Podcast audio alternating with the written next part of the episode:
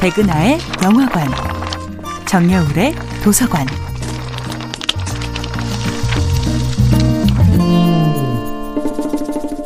안녕하세요. 여러분들과 쉽고 재미있는 영화 이야기를 나누고 있는 배우 연구소 소장 백은하입니다.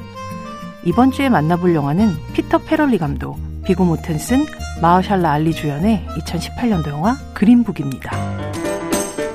2019년 미국 아카데미 시상식에서 작품상을 비롯해 각본상과 나무조연상까지 3개의 상을 거머쥔 영화 그린북은 뉴욕에 살고 있는 두 남자, 토니와 셜리의 이야기입니다.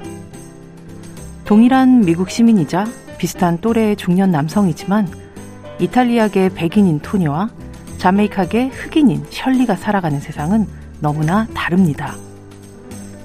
여기서 영화는 보통 주인공으로 설정되는 가난하고 못 배운 흑인과 부유한 엘리트 백인이라는 클리셰의 공식을 뒤집는데요.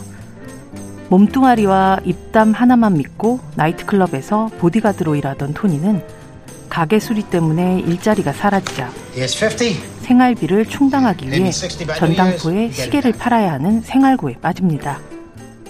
반면 셜리는 심리학과 음악을 모두 전공한 예술학 박사라서 닥터 셜리라고 불리는 성공한 피아니스트이자 뉴욕 카네기홀 위층에서 우아한 삶을 살고 있습니다. 결국 이런 학력과 경제력에 따라 피고용인과 고용인의 관계 역시 역전되죠. 일자리를 구하던 토니에게 셜리는 인종차별 심한 남부 공연 투어를 동행할 보디가드이자 운전기사 자리를 제안합니다. 아프리카계 미국인이라는 표현 대신 깜둥이라는 모욕적인 말을 모두가 아무렇지도 않게 내뱉던 시절.